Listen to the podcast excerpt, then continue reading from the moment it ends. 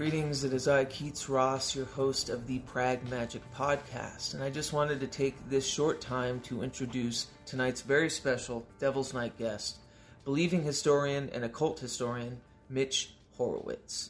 We chat from everything about the new Satanism Renaissance, how Satan is the god of the outsiders, and his form of anarchic magic, a title that I would even consider calling my own spiritual path, as we share a lot of the same ingredients.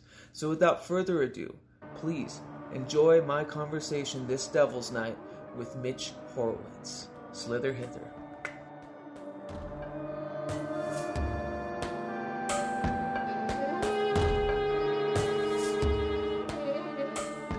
And yeah, I just wanted to take this time. It's funny. So I just had Carl Abrahamson on the program.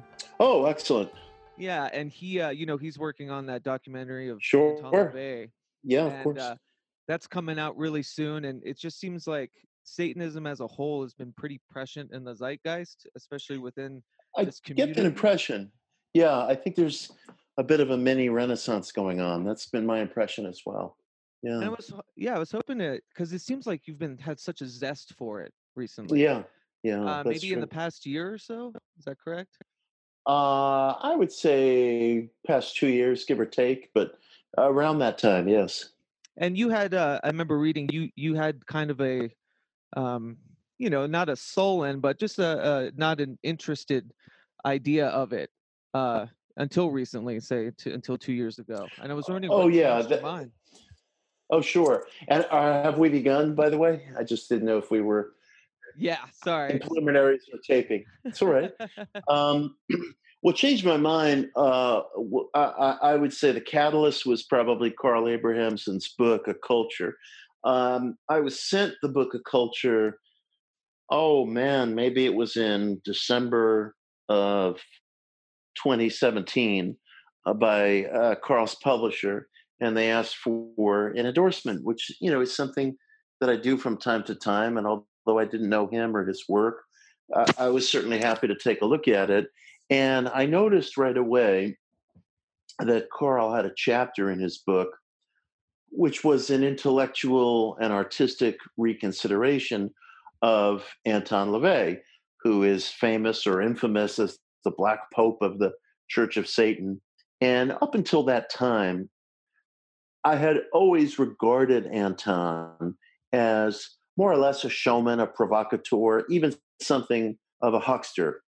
And I must have been at a state of mind where I was very open to reconsidering that point of view, which I now feel a revolution of difference towards. And Carl's book reached me, as things sometimes do, just at that right moment. And the instant that I saw that his book had this chapter reconsidering Anton as an intellectual, as a magician, as an artist, I had this indelible sense, which I'm sure some of your viewers have experienced themselves from time to time, that I was about to walk through a doorway through which there'd be no coming back. There was something that was going to be shifting and changing in my search and in my outlook when I entered that chapter. That was my inceptive feeling about it. And that inceptive feeling turned out, in this case, to be right. I entered the chapter and I felt just suffused with the sense of ideas and new appreciation for Anton on the terms that Carl had laid out. And as I began to explore Anton's work more fully and more carefully, I came to feel that he affirmed something that I had probably been experiencing maybe for several months, but hadn't really been able to bring to a very fine point, which is this idea that, and I hold to this very strongly today, this idea that the spiritual search is really a search for power. We're searching for a sense of personal agency, personal means to see through our plans and wishes in the world, whether financially, artistically, relationally, intimately, whatever it may be. And I had come to feel several months prior to encountering Carl's book, that this was the great unacknowledged gravitational point of the spiritual search. That when we say, thy will be done, we really mean my will be done, hoping that our will somehow comports with some kind of a higher will. When we speak in terms of service, in many cases, I certainly can't speak for everybody, but it's been my observation that in many cases, when people speak of service, they're trying to sanitize their own wishes for personal power and attainment and reprocess those wishes through a kind of scripturally sanctioned language. And I think this tears people apart. I think it makes us feel not only torn in two directions at once, but makes us strangers to ourselves. I think it also impedes the individual from seeking a true sense of ethics, a true code of honor, something that really comports with his or her sense of what is owed to life, of what is owed to other people, of what is owed in relationships. And I think we enter into a kind of either a false or a somewhat Potemkin set of religious values, which we may or may not practice, but which at least allow us to feel a sense of peer approval, or allow us to feel a sense of internalized approval coming from within ourselves, although our sense of personal approval very often is a sense of internalized peer approval, or what we imagine our peers to be thinking. And when I speak of a pursuit of power, when I speak of attainment, I'm not speaking of any of that in a vacuum, divorced from ethics, divorced from reciprocity, divorced from relationships. But I'd like to believe that at this point in my personal search, I've cultivated a deeper sense of personal ethics than I might have arrived at if I had never been frank about the power-oriented nature of the spiritual surge. Of course, that can only be measured by other people around me. And this had been very much on my mind. And then when I came in contact with Carl's book, I felt like I was coming into the company of figures like Carl, like Anton, others in the modern satanic tradition, who possessed a spiritual language that spoke to what I was feeling. And it became a very important turning point for me. It's not as if I don't have other interests. I have lots of other interests, from New Thought to ESP research and so on. But I came to feel that there was an honesty about what's really happening in the spiritual search, and an honesty in a search for ethics and a code of honor and a solidarity that are really living things to the individual rather than just a catechism. Right. I was going to say, it's funny because, you know, with all your work and kind of this New Thought Reformation and the Miracle Club, and I heard you call Anton LaVey's Satanism like the weaponized positive thinking, right? And I always loved that because it was like... Yes, I did. Yeah. And that opened my eyes to it. And I could see the threadbare between all of these different aspects, you know? Yes. Yes. Yeah. So. I certainly have no problem with a more Christianized version of New Thought, and many people who write in the New Thought tradition, like Joseph Murphy, for example, very much write in the vein of a mystical Christianity, and I honor that. But it's not exactly my approach. I think there are different forces in our world. And I think the forces of rebellion, usurpation, romanticism, change, liberation, I think that those forces have been represented parabolically by certain ideals, not only in Scripture, but in other religious parables, other religious systems, that can be loosely grouped under what came to be called the Satanic, but what is also insufficiently called the Satanic, because I have a more independent view than the one that you often hear repeated by rote, very often taken from entertainment, very often taken by very conformist readings of Western religious literature, and ill-suited to, I think, the depth and the fullness of the energies in the world that we live in. So I use that term realizing that I don't have problems explaining it, but I have problems being understood no matter how plainly I try to explain it. But I do believe in transparency as well. Yeah, and I mean, there's this prevailing meme about Satanism that I find really funny, and it's they call it Ayn Rand with candles. Yeah, that's cute, actually. And look, you know, it might not be a bad idea to take a second look at that. You know, I'm not an objectivist. I'm not into everything that Ayn Rand was about. I think she engaged in gross hyperbole, gross oversimplification, an excessive black and white view of the world. I don't think you can divide everything between anarchic liberty and statist tyranny. I think there's a heck of a lot of other things going on in life.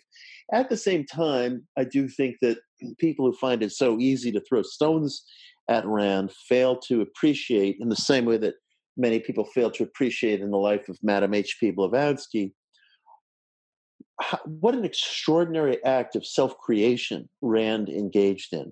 You know, here was this teenage kid named Alyssa Rosenbaum, who was living in Stalinist Russia, escaped Stalinist Russia, moved to Hollywood, where she learned English and commenced her lifelong dream of becoming a screenwriter, moved east, became one of the most popular novelists of the 20th century.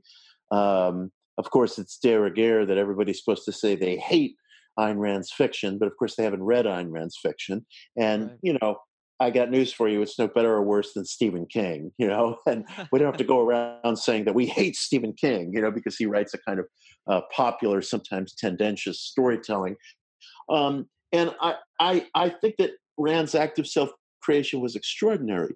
But among the reasons why I'm not a follower of Rand is I don't agree with her economic ideas, and I'm not an atheist. I think that Rand was too hasty to denounce mysticism as this very kind of broad category. I'd like to believe that if she were alive today, for example, I'd like to believe that I might be able to persuade her of the validity of, say, psychical research or ESP research, none of which necessarily requires a person to sign on to mysticism. But I think that she was too wielding of a scalpel when something more gentle would have done. And she was too closed off to ideas that she broadly defamed as mysticism. So I can't say I'm a Randian, but I think that what Anton did was that, you know, he sort of, to a degree, borrowed an aesthetic from Aleister Crowley, to a degree, borrowed some philosophy from Rand, borrowed some philosophy from Nietzsche, borrowed some philosophy from some far more obscure figures. And he married it all together in the Satanic Bible with his own very, very shrewd view of human nature, his own aesthetic sensibility, and he created something new, if syncretic. I mean, the new is always syncretic in some way or another. It's been the entire story of Western civilization. And we build upon things. And so he did. But I thought that Anton, kind of like Ayn Rand, two very different personas, but they were both self-created in a certain way. And I really admire that. Do you think, and obviously because of the Hebrew word Satan and meaning the adversary, do you think there's a prevalent need for an adversarial kind of aspect in Satanism? That's a really good question. Certainly, I see Satanism as adversarial insofar as it represents the forces of nonconformity. Right. And that's something that we all have to watch for in ourselves. I mean, the very instant we create a text or start a school of thought, immediately we begin excluding people, you know, who's not a real objectivist, who's not a real Satanist, you know, and, you know, you'll hear people talk about Satanism being the equivalent or having as a forerunning belief atheism, you know. I'm not an atheist, so, you know, revoke my membership card. Fine. Right.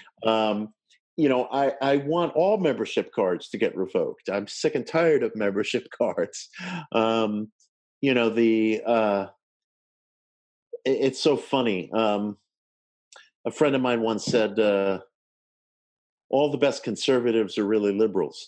You know, there's not too many of them left, but, you know, the best conservatives are the ones who are tortured by second thoughts. And there aren't many second thoughts found among conservatives today, but you get the drift of what he was saying. You know, the best people are always the people who are on the margins of whatever movement they titularly or otherwise belong to.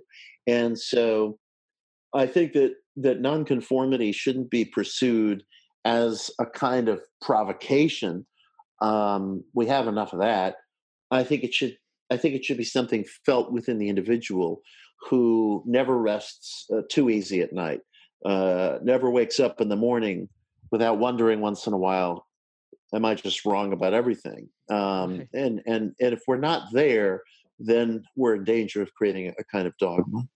This is like incredibly synchronous just for the past couple guests I've had. And it always comes down to this conversation about what you call anarchic magic, about subscribing to a dogma, not subscribing to a certain prior set. And I feel like you found kind of your ethics and values of anarchic magic in Satanism, or your idea of Satanism. A bit. My idea of Satanism, yes.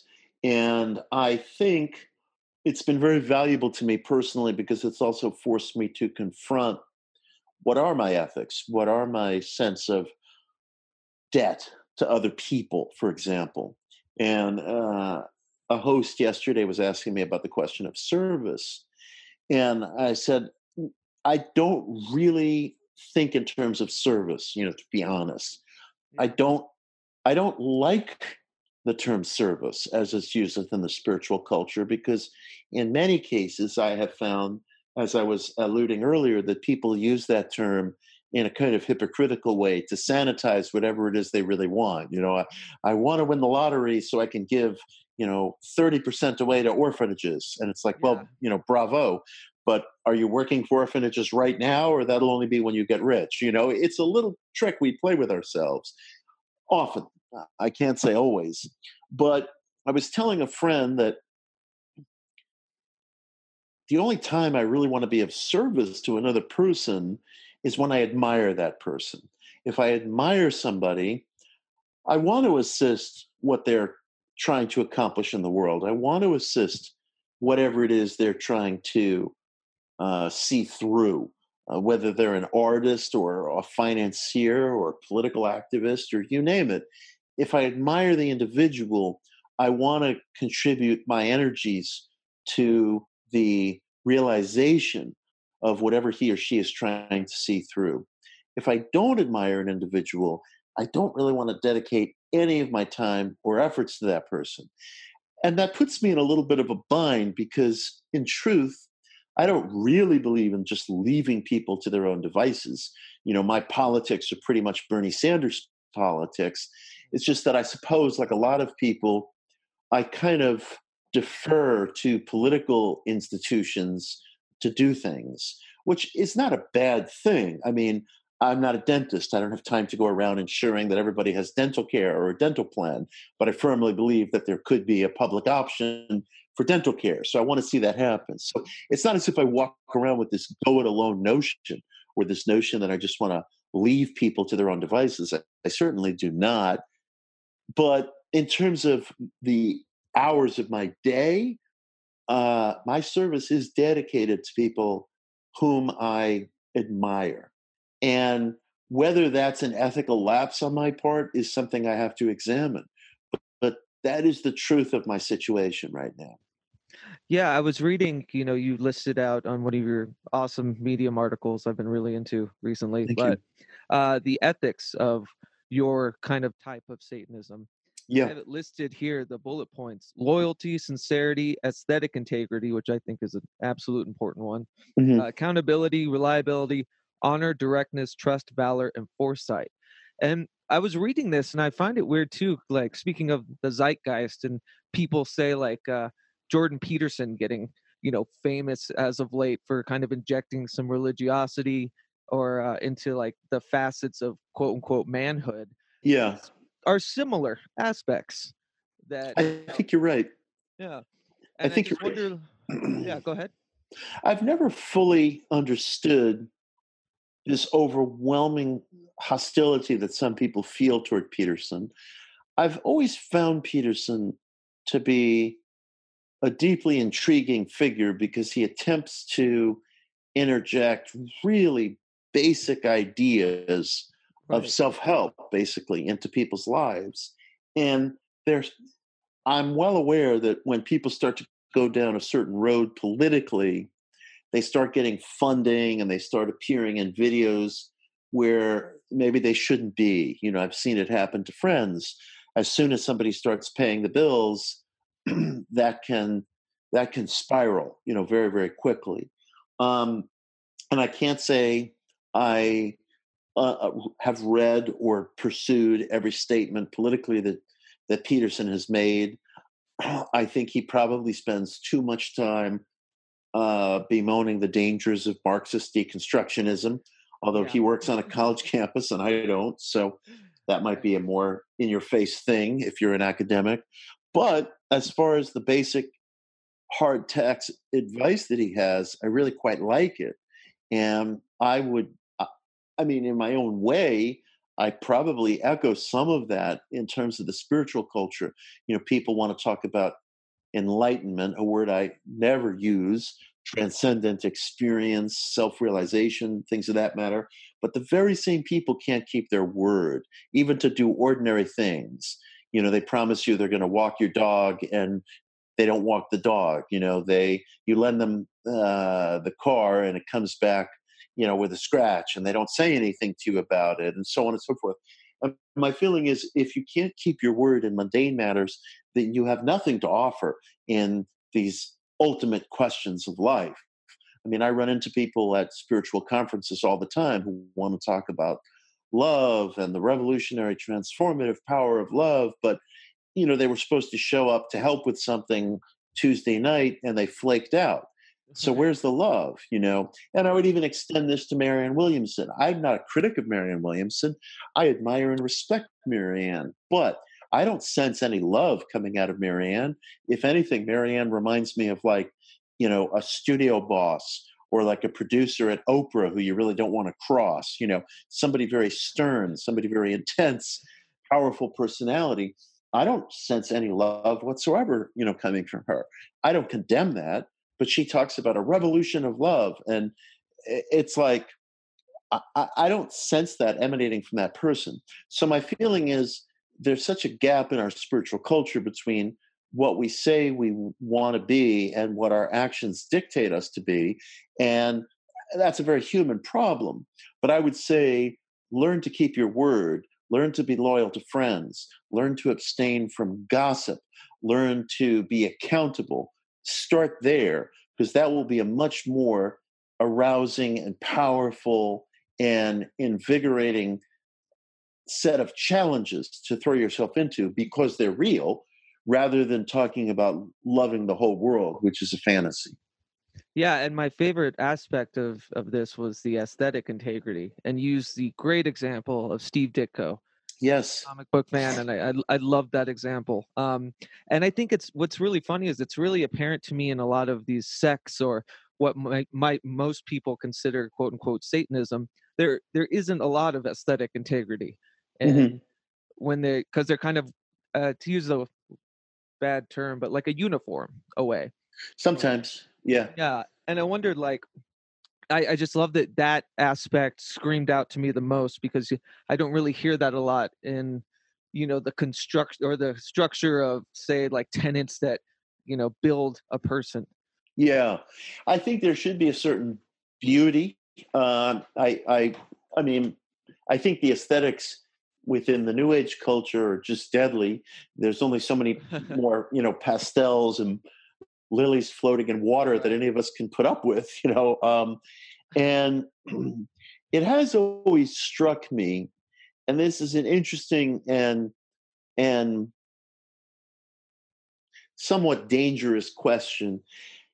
It has always struck me that the warrior aesthetic has been profoundly gripping. Samurais, knights, the cowboy, in entertainment, Darth Vader, you name it. And of course, the great danger is that there's also a fascist aesthetic that can be very alluring. And one has to be on the lookout for that, because a fascist aesthetic can very easily cross over into the concurrent ideology. And let's face it, that aesthetic can be very alluring. There is a kind of pageantry that precedes fascism that I think demonstrates fascism clipping and pasting ideas from the occult rather than vice versa. Look at right. Freemasonry, for example. Within Freemasonry, and that heraldry, that kind of heraldry is not limited to Masonry alone, but the skull and crossbones, the obelisk, the all-seeing eye, the, everything, the uniforms, the aprons, the various badges, medals, accoutrement. It's all powerful, and it connotes rank. And that's where you have to be careful, because we human beings love rank. And unless there's a very good reason for having a ranking order, like a fire department, you got to be really careful with that, because that can start to go to ugly places. But nonetheless, I would have to say that figures like Aleister Crowley and Anton LaVey did bring an aesthetic into the Western world that was hugely, hugely arousing and powerful. And to a very great extent, the whole genre of heavy metal was influenced by that aesthetic. The genre of death metal, some reaches of more mainstream rock and roll, some reaches of hip hop, and many, many reaches of our entertainment. Look at Maleficent, look at the figure of Loki and Thor. These are right. some of the most recognizable figures in our pop culture today. Look at Darth Vader, So these guys, they had a tremendous aesthetic sensibility, and I think that was every bit part of their makeup as magicians. Yeah, I was going to say, with Satan being kind of the patron saint of the outsiders, right? The first underdog in a way. Yeah. I understand where the rock and roll and the the aesthetic of Satanism, kind of the confluence of that. I was wondering if you could talk a little bit more though about this outsiderdom that I think is maybe lacking a lot in following these sorts of things. Well, let's see. I think when I read Carl's book, and then I read the Satanic Bible and some other works of Anton's, I think I felt very excited because I was seeing a spiritual framing, a magical framing of a quest for power, a wish to enlist unseen forces, a elevation of the satanic as something very Miltonian, very rebellious, very nonconformist, very usurping. And I also found in it all this exquisite simplicity, which I really, really liked. I've never fully been into Aleister Crowley because I find Crowley's rituals and the Golden Dawn rituals that preceded them really excessive. I find some ritualistic aspects of Thelema and Crowley highly excessive, although I admire them aesthetically, I admire them intellectually, and I really, really do appreciate the artistic and intellectual greatness that Crowley often brought to what he was doing. I suppose I do subscribe to a more Protestant occultism, where I really want to strip things down to their essential basics. I've always liked the Protestant impulse of going straight to the man himself. And I liked Anton's work for that reason. It's gloriously stripped down. My work is stripped down. My work is very simple. I hope people find ideas that are fortifying, that are arousing, that are helpful in my work, but I think all of the ideas in my work are very, very simple, very stripped down, very basic. And if we as individuals are able to relate to extra-physical forces, and I believe we are, I believe that that's probably very emotionally charged and isn't dependent upon the kind of ritual and liturgy that I left behind as a child. When I was in my 30s, probably, I started to find the Jewish liturgy that I had grown up with very tiresome. I found it just very heavily based in recital. That may have been a cultural reflection of the Jewish world that I grew up in. I might have felt differently if I was in a different kind of world. But in any case, I found that concept of there being a force that represented outsider energies very powerful, whether one calls that force Satan or Lucifer or Set or Lilith, makes no difference to me. I think those were our ancient ancestors' efforts to personify this opposing force, and I honor that very deeply. Yeah, I was actually going to ask, because I asked Twitter basically if they had any questions for you for this conversation. One prevailing one I kept getting is kind of the difference between Satan, Lucifer, Baphomet. Yes, you know, and I think that's especially recently. I know in conspiratorial circles, this idea of Luciferianism, not to be confused with Satanism, right, is kind of grown in its own weird vacuum of an idea of what that is. And I was hoping you could talk a little bit about the differences, maybe. Yeah, I started, considering that myself, I guess, very early in this journey. And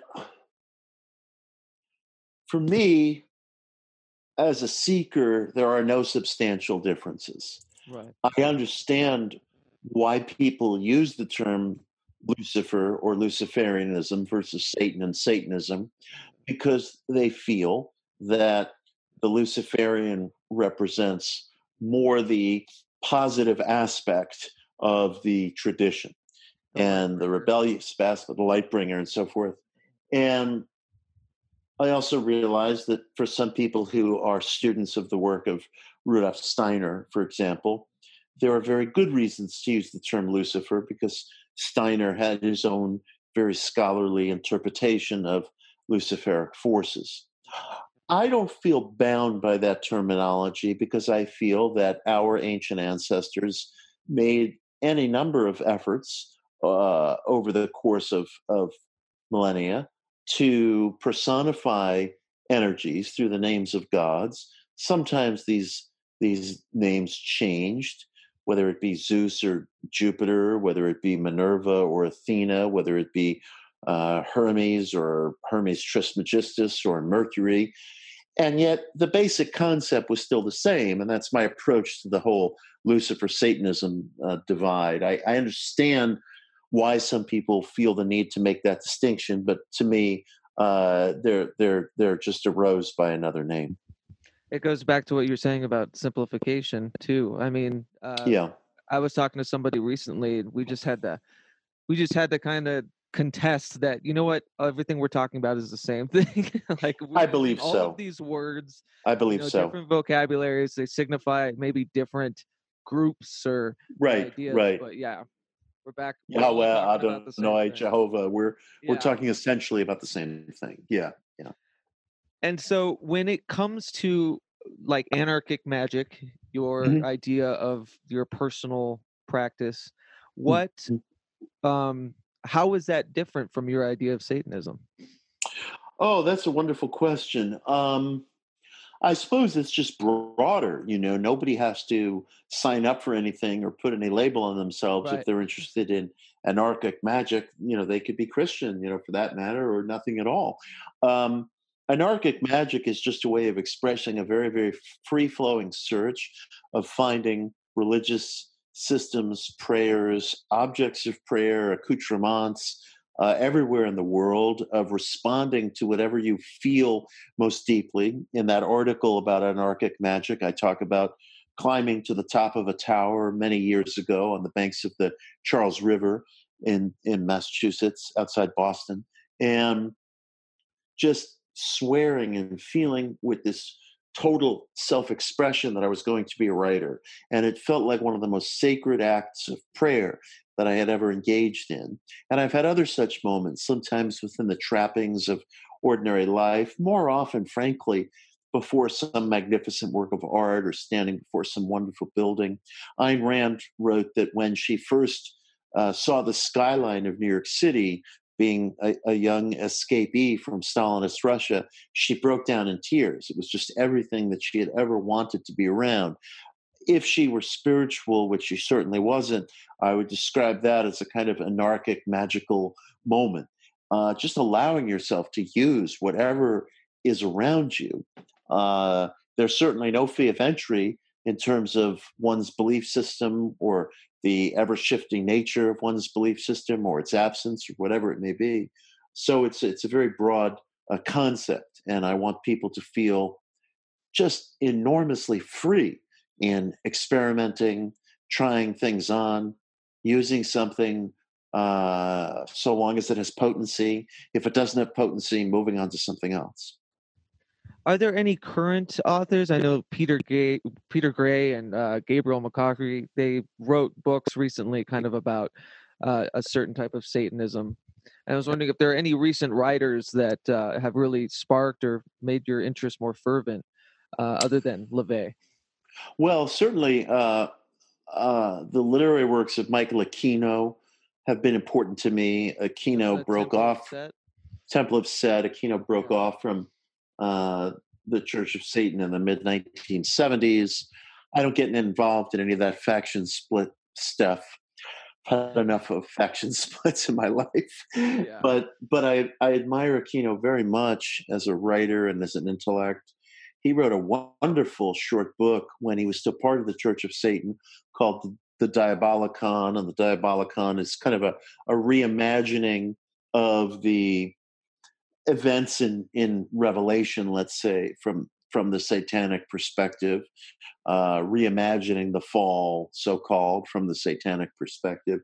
After Aquino founded the Temple of Set in the mid-70s, late 70s, he wrote another work called The Book of Coming Forth by Night, which was a kind of a revealed work, not dissimilar in style to Aleister Crowley's Book of the Law, in which Aquino wrote that it was revealed to him that worshiping the ancient Egyptian god of the desert of storms, Set, the brother or uncle to Horus, depending upon which form of the myth of Osiris you're reading.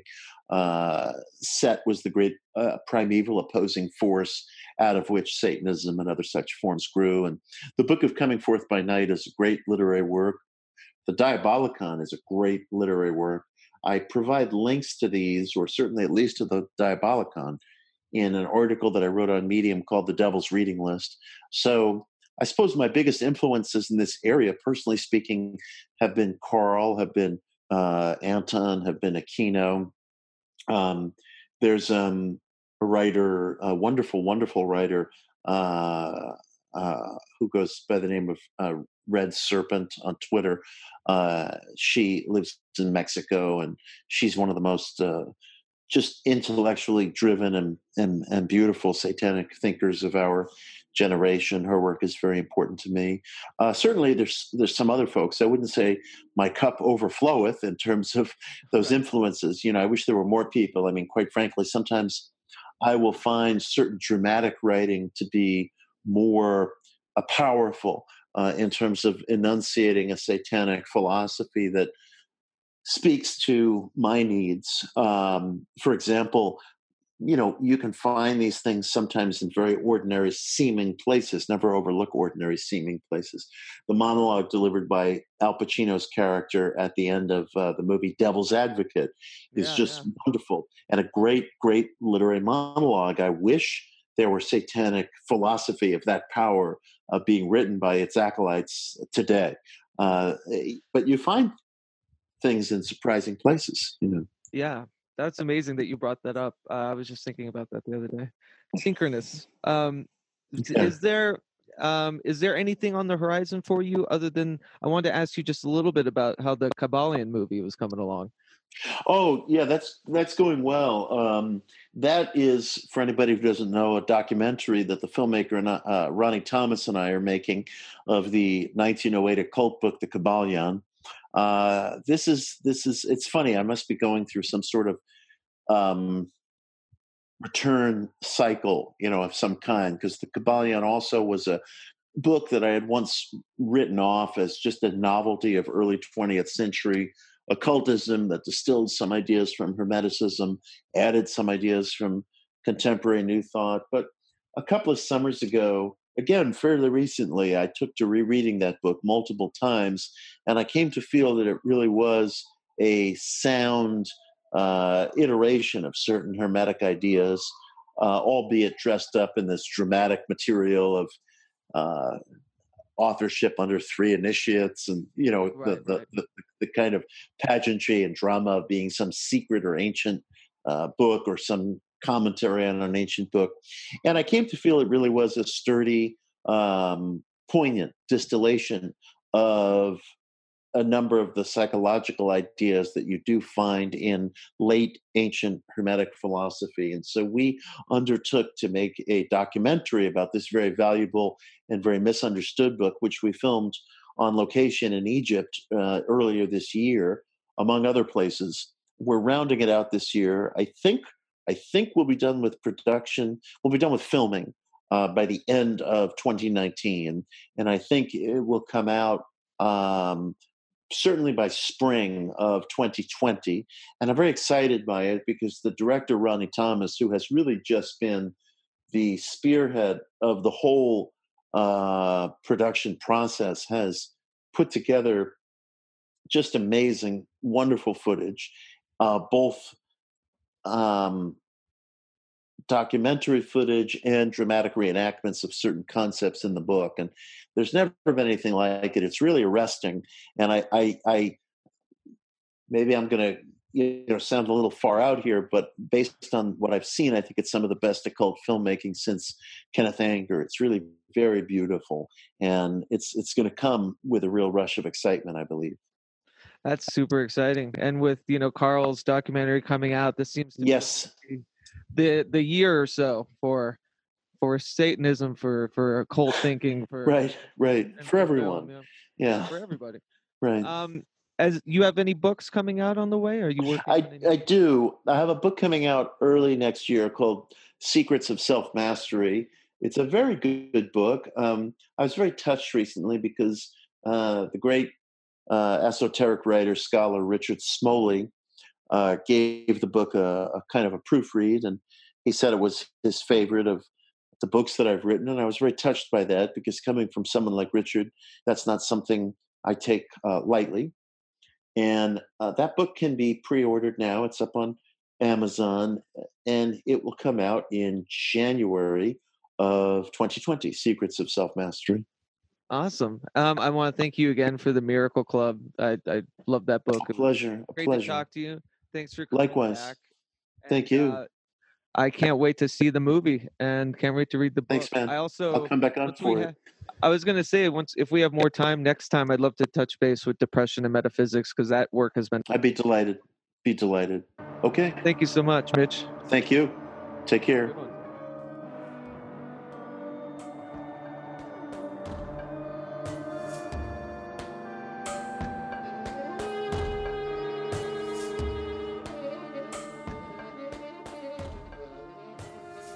like to take this time to thank Mitch Horowitz for coming on the program again, and hopefully, like the last time, this won't be the last time. You can become a patron of the show at patreon.com/pragmagic. Check out our collective, wethehallowed.org. And if you liked any of the music, you can find all of the music. It's all original, all written, performed, and engineered by myself. And it's at dakotaslim.net. Love you guys, and until next time, haunt